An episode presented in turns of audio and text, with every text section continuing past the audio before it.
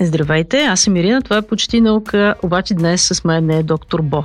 Точно така, от този епизод вече си имам нов ко-водещ и това е главен асистент доктор Бо. Ай, честито! Благодаря.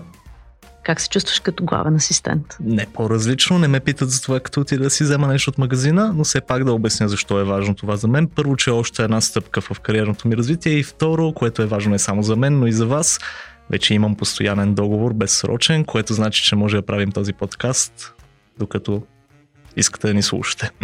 И дори да не искате да ни слушате, може да го правим. Въпреки това, ако искате да рекламирате в този подкаст, сега е подходящо време да го направите. Просто казвам.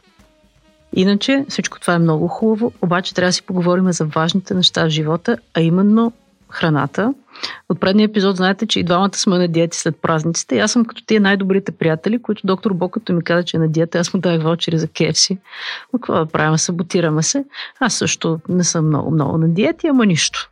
Също така, това е една много изтъркана шега, обаче хората са на жит на диета, пък аз съм на зърнена, каквото зърна и го хапвам. И така, доктор Бо, твоята диета, главен асистент доктор Бо, как се движи твоята диета? Движи се добре. Аз ще споделя, че съм на диетата половин калория, взимам храната, разделяме на две и всяка половина има само половината калории, тогава мога да ям два пъти повече. Това е някаква странна математика, която не знам на какво ги учат децата в твоя университет. Разкажи ни за калориите. Добре, Ирина. Какво значат калориите всъщност, които виждаме на етикета на всяка храна? Въпреки, че говорим за хранителни калории, всъщност единицата е килокалория или хиляди калории.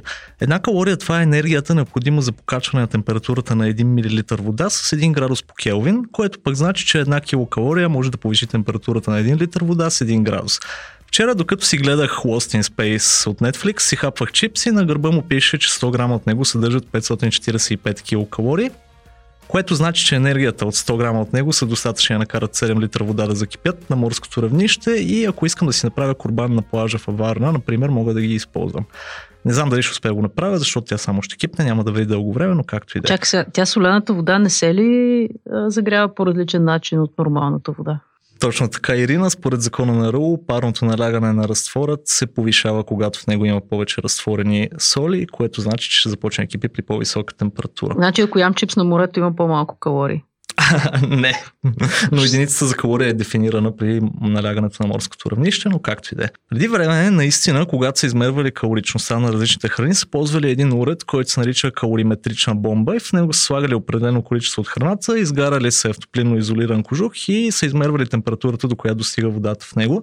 Този начин обаче си има недостатъци, защото човешкото тяло не работи по този начин и не може да извлече напълно енергията от абсолютно всяка съставка на храната. Но пък, понеже правя демонстрации по химия с деца в Политехническия музей в София. Една от любимите ми е да пусна едно бомбонче в епроветка с малко разтопен кария в хурат, който е силен окислител. Отделяме цялата енергия от него и води до изключително ярък виолетов пламък и много топлина. Това ще го направим специално за вас на видео днес. В наши дни в рамките на Европейския съюз хранителната стойност се означава съгласно регламент 1169 от 2011 година, който дава правото на производителите да изчисляват хранителната стойност, ако знаят какви точно съставки са използвани в приготвянето на храната. Там в приложение 14 пише, че всички въглехидрати без полиолите допринасят с 4 килокалории на грам, мазнините с 9 килокалории на грам, а етанолът, което е алкохола, с 7 килокалории на грам на здраве за тези, които спазвате диети. Освен това, ако се чудили защо винаги хранителната стойност се представя като еквивалент на 100 грама или на 100 мл продукт, това квантуване е уточнено в елинея 35 от този регламент, а в приложение 13 част Б са упоменати референтните количества за прием на енергийни стойности за възрастни, много вълнуващо и числото е 2000 килокалории на ден за средностатистически възрастен.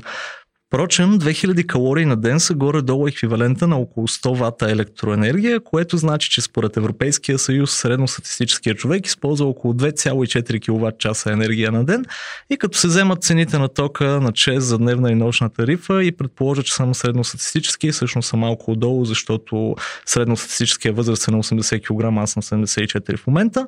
Так, Излиза, че сметката за ток на доктор Бо, ако се захранваше не с храна, с електричество, щеше да е около 14 лева на месец. Определено дава много повече пари за храна. Много ми е интересно как ще изглежда човек, който се храни само от електрическата мрежа. Това само Елон Мъск го знае.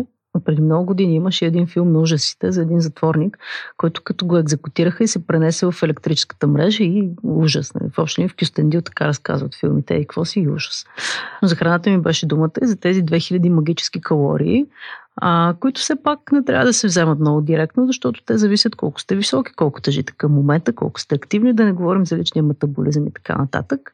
А, ако обаче не говорим за биологията на тези 2000 калории, за економиката им, има няколко много интересни изследвания. Едно от тях, например, е колко калории на ден са достъпни на човек в определена държава. Това не означава колко калории средно се консумират, а еквивалента на произведената храна в калории, разделена на броя на населението. Погледнато глобално за целия свят през 1964 на глава от населението са падали по 2358 калории, през 2015 2940. Най-голям ръст има в развиващите се страни от 2054 до 2850 и не е изненадващо, че индустриалните економики също растат от 2947, колкото на развиващите се страни днес, до 3440. По държави лидер не е изненадващо САЩ, бодро ги следват Австрия, Гърция, Белгия, Люксембург и Италия, на дъното са Замбия, Хаити, Бурунди и Еритрея, всичките под 1900 калории на ден на човек. Разбира се, тези калории могат да са от чипса на доктор Бо, извинявам се, на чипса на главен асистент доктор Бо, а, който съдържа 545 калории на 100 грама, но могат и да са от броколи, от което трябва да изядете килограм и 600 грама, за да постигнете същия брой калории, само че не броколи с сметана и сирене. Абе, гладна съм един вид. Както и да е. Ако се върнем на броколито, което е страхотно и аз много го харесвам, се носят и слухове, че то, както и целената и лимона, са от така наречените калорийно-негативни храни. Тоест, на теория тялото изразходва повече енергия за да ги преработи, отколкото те имат като хранителна стойност в себе си. Това може да се случи хипотетично с много ниска ефективност, ако обаче към консумацията на тези храни се добави огромно количество вода толкова много вода, че това може да доведе до натравяне с вода. И тук някъде ми спря ресърча на броколито, защото не знаех, че човек може да се натрови с вода и то обикновена вода, не някаква заразена. Водното натравяне може да доведе до повишено кръвно налягане, раздвоено виждане, сънливост, мускулни спазми и в определените случаи смърт. Идеята е, че ако консумирате повече вода, отколкото бъбреците могат да обработят, излишната вода може да разреди натрия в кръвта и такова нещо се е случвало с атлети, най-вече маратонци. Така че като всяко друго нещо не трябва да прекаляваме и с водата. Не съм си вярвала, че може и да каже нещо подобно. В общи линии водата е вредна, почваме протест срещу нея и като заговорихме за храни и калории, веднага почвам си мисля за неща, които имат полезни или вредни калории. И нещата там са много субективни. Веднага примера, който ми идва на ум е захарта, плодовата захар и меда. Първо, какво е захар? Захарта на практика това е молекулата захароза, която е дисахарид, което значи се състои от две молекули, които са прости захариди. Единият се нарича глюкоза, другия се нарича фруктоза. Глюкозата е един от най-разпространените монозахариди, е основният източник на енергия за хората и за повечето живи организми. Представлява един пръсен от 5 въглеродни атома, които са свързани с кислород и имат няколко хидроксидни групи, закачени тук там, за да изглежда по-привлекателно. Фруктозата обаче, която наричаме всъщност плодова захар, е много подобна, но има един въглероден атом по-малко в пръстена си. Глюкоза може да използваме директно като източник на енергия, но на фруктозата и се случват някои доста интересни неща в организма ни. Горе-долу половината от фруктозата, която приемаме, се превръща в глюкоза в черния дроб, останалото се превръща в триглицериди, което ще рече мазнини. Освен това има и други продукти, например гликоген. Когато консумираме твърде много фруктоза, това се свърза с по-бързо отлагане на мазнини, особено около черния дроб и мускулите. Така че плодова захар звучи много здравословно, но всъщност не е. Иначе за меда, когато бях студент в интернет, се се въртяха едни снимки на котейки газирана напитка с едни купченки от бучки захар пред тях и целта им беше да плаши колко много захар има в газираните напитки.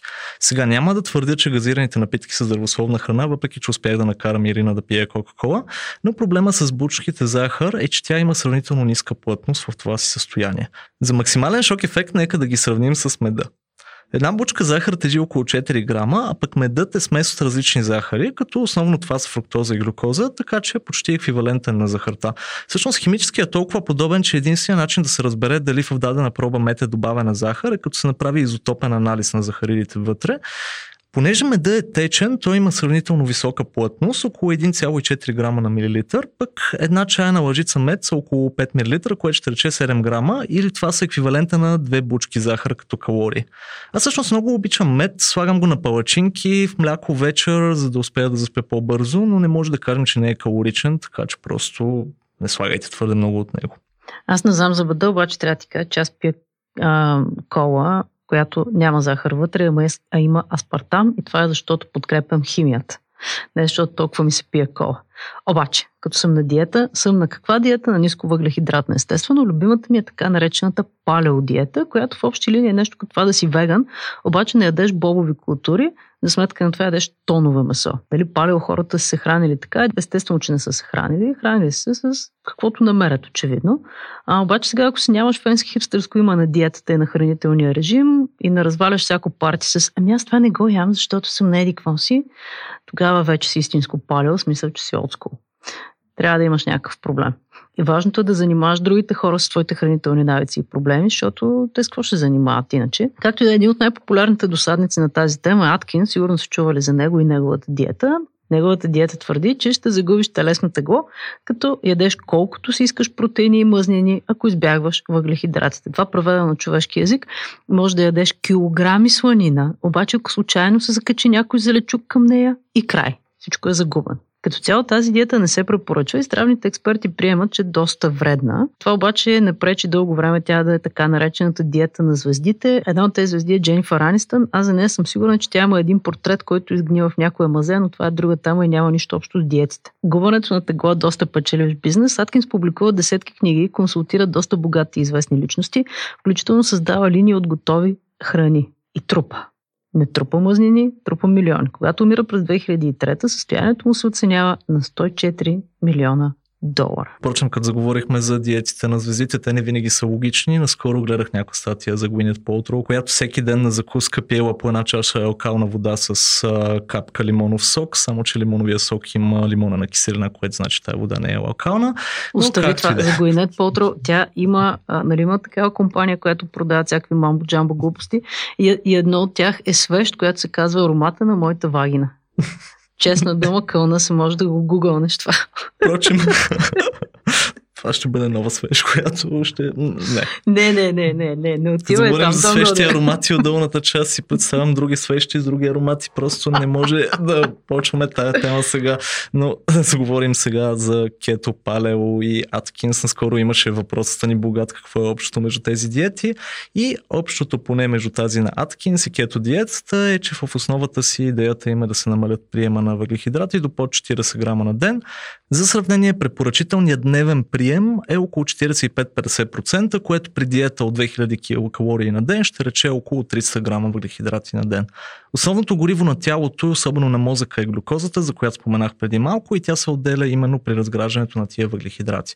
И когато намалим драстично приемат на такива, първите няколко дни метаболизма ни се фокусира върху резервите си от гликоген, който е аварийният източник на глюкоза при кризисни ситуации, но когато и той се изчерпва, се случва нещо интересно.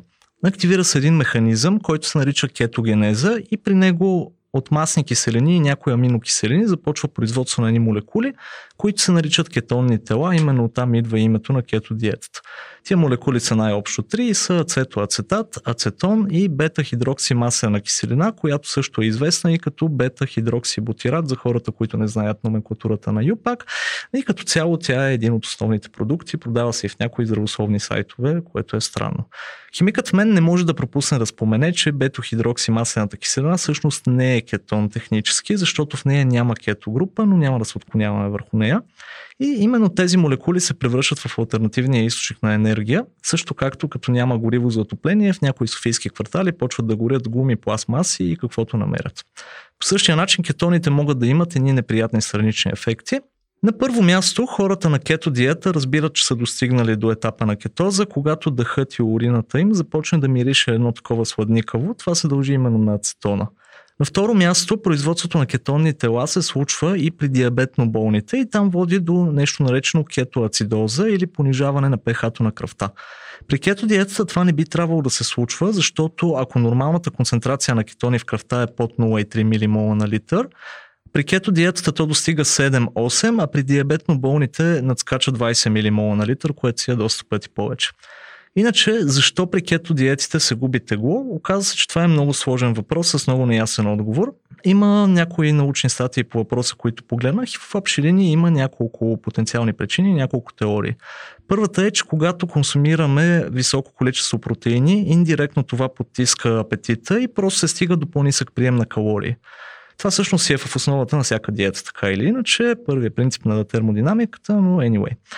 Втората причина е, че се потиска образуването на масна тъкан, защото липогенезата или процесът при който се случва това се контролира от инсулина.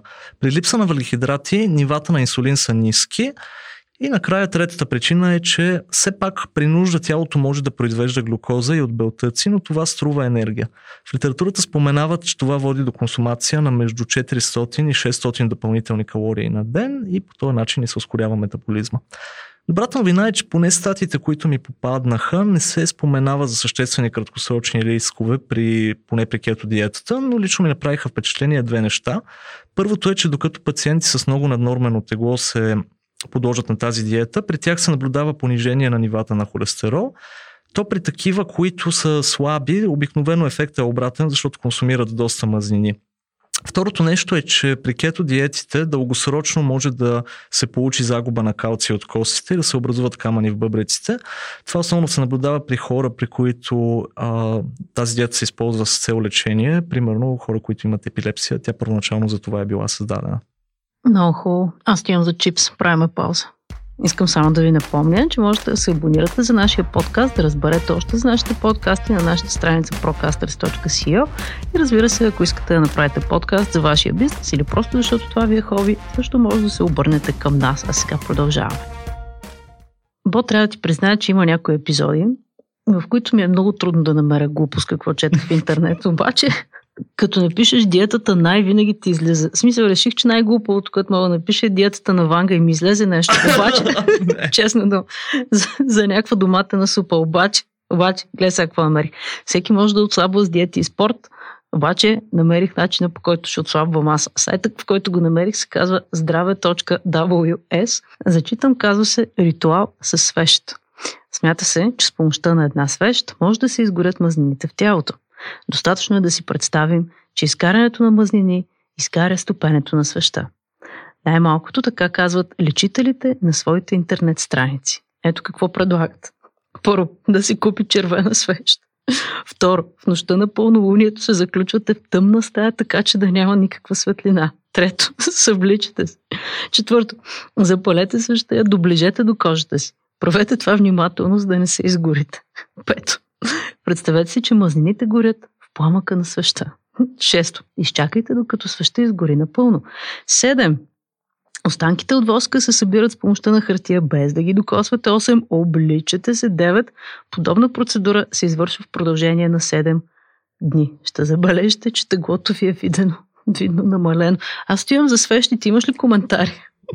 Аз имам един въпрос, защо трябва да е червена тази свещ, иначе моят коментар, а, тук в една диета, как ще наречем тази диета? Ритуал с свеж не звучи добре. Аз предавам да кръсосаме Маркиз Дюсаст и Жана Дарък в едно нещо такова ми звучи. Спомняш... Пентаграм трябва ли да се рисува в тази стая? Не знам, спомняш за тази свеж, да ти разказах малко по-рано. Не знам, тук не знам. Такава ли трябва? Няма представа. О, как ти е. Ами, добре, хубаво. в принцип, в химията знаем, че когато повишим температурата, скоростта на химичните процеси се ускорява, така че загряването на тялото със свеж може би ще доведе до ускоряване на изгарянето на мазнините, но, за съжаление, при хората това няма да е така. Работата е, че, както си спомняте от епизода за супергероите, по-голямата част от енергията се използва всъщност за затопляне, което значи, че колкото по-висока температурата е, толкова по-малко мазнини ние ще изгаряме, за да си поддържаме тялото топло.